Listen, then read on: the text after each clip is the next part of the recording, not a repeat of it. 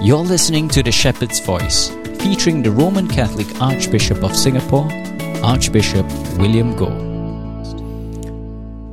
My dear brothers and sisters,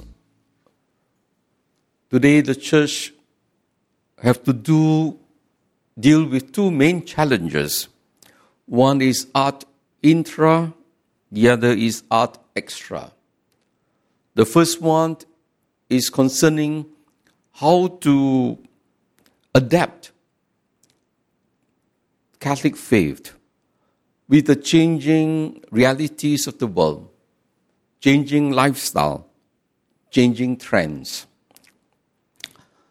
How to present our faith in such a way that people will find our faith still relevant in their lives. On the other hand, the Church also faced the other issue where in our attempt to make faith relevant to people outside our fold, there is always this temptation to syncretism, that is to say, to compromise our faith, especially today when we recognize the importance of interreligious dialogue and religious harmony among all religions. And so, for the sake of political correctness, many Catholics today would dilute their faith so that we all will appear to be inclusive in our relationships with them. My dear brothers and sisters, there are always dangers when we do this. In the Gospel, addressing the situation between the Jewish Christians and the Gentile Christians, St. Luke, of course, was writing for the Gentiles. And there was this tension of the Jewish Christian trying to impose their Jewish practices on the Gentile Christians. They still believe that once after being baptized, you must follow the Jewish customs. In this context, we can understand today's gospel. The Pharisees and scribes said to Jesus and asked him the question of fasting. In the Jewish tradition, fasting was an important form of worship, especially when they celebrate the Day of Atonement. They need to fast for their sins. They need to do penance. But it seems the disciples of Jesus were eating and drinking.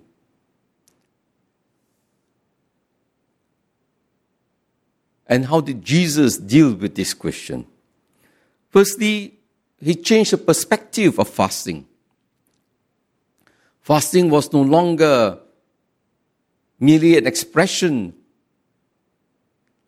of regret. Fasting for Jesus was more important. It indicates the absence of the Lord.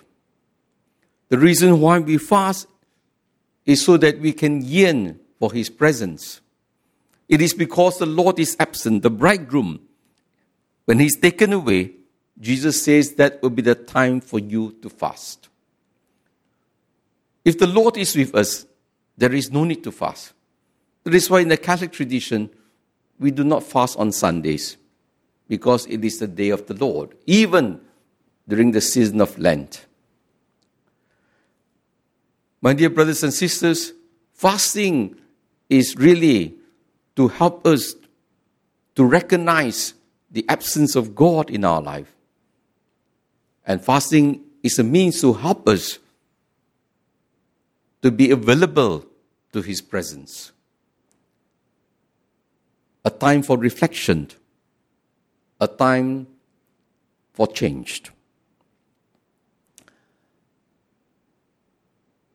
Secondly, Jesus was not just simply changing the perspective of fasting. We are told that Jesus, he was able to make all these commands only simply because Jesus, he is the Lord of the Sabbath. Jesus was actually teaching them that the new way to salvation is through him, not the observance of laws. That cannot save us. It is having faith in him, and that faith in him is translated into obedience of the laws. But it is not so much the laws themselves that will save us, rather it is our faith in him. And so with the coming of Jesus, he is showing us the new way to salvation, not the old way. And that is why Jesus, he ended today's gospel by giving us two parables. The old and the new cannot mix. They are incompatible. Either you choose the old way of salvation or the new way. Trying to compromise will only cause confusion to one's faith. And Jesus gives us the example of the parable of the new cloak that is sewn to an old cloak. When that happens, Jesus makes it clear.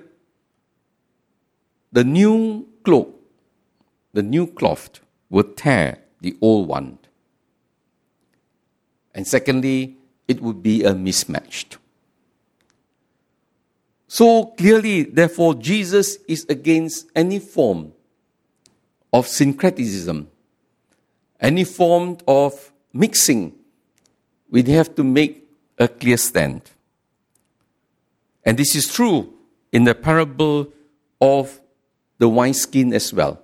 New wine must be put into new wineskin. We need to think, therefore, with the mind of Christ. In order to receive the gospel, it is important that we are willing to give up our old way of thinking, the traditional, the rigid way of thinking. Unfortunately, the Pharisees and the scribes could not. And that is why Jesus said, anyone who's been drinking old wine, once new, does not want to have new wine. The old is good. And this is the truth. Many of us are not ready to change. So the question, my dear brothers and sisters, is, in trying to bring the old and the new together, it is important that for us Christians, we must see Jesus as the fulfillment of the Old Testament. And this was the same question that confronted the early Christian during the times of St. Paul when we read today's first reading. The ultimate question that we need to ask is whether Christ is sufficient for our salvation, or do we need to have other means to salvation other than Christ? This is the most important question. If we confess that Christ is sufficient, then we do not need other means. So, in order to appreciate better the context of today's first reading of St. Paul's letter to the Colossians, we must understand that St. Paul was fighting against Gnosticism, which is a philosophical doctrine. They believe that only the soul is saved, matter is evil, the body is evil. And therefore, Jesus, according to them, is just one of the emanations of God. He is supposed to be the in-between. He is a demigod, in other words. He is not God, and he is not human as well. And that is why from Gnosticism, you have another heresy called Docetism. That Jesus actually, when he was on earth, he was putting on the mask of humanity. But in fact, Jesus was not a man. Because if Jesus were a man, it means to say he was tainted with evil. And so the only way for the Gnostic to be saved is not just faith in Christ. More importantly, we need to have some secret password, some mystical, esoteric experience for us to find salvation. And precisely because of this, St. Paul makes it clear, Jesus is truly God. He is the image of the unseen God. He is the image of the Father. To see Jesus is to see God. He is truly the Logos, the Word of God, the reason for the creation of this world. That's why St. Paul says he is at the beginning, the firstborn from the dead. Secondly, he is the firstborn of all creation, reminding us, therefore, that we are made in the image and likeness of God. And what is this likeness, if not Christ himself? Because the Father created the world through Christ. And so all of us, we are therefore created in the image and likeness of God and in Jesus Christ. And so once we are clear of this, therefore, Jesus is truly God and truly man, and the church becomes his body. When we understand and make this declaration, it means to say, therefore, Jesus is sufficient for our salvation. That is what St. Paul says. God wanted all perfection to be found in him, and all things to be reconciled through him and for him. Does it mean to say, therefore, Christianity cannot coexist with other religions? This is not the case. Most religions, and practically all true religions, we have many things in common. We have many values in common. This is where we should promote and foster these common values found in all religions. But each religion, and for us especially Christians, we must be true to our faith, true to what the Lord has revealed himself to us.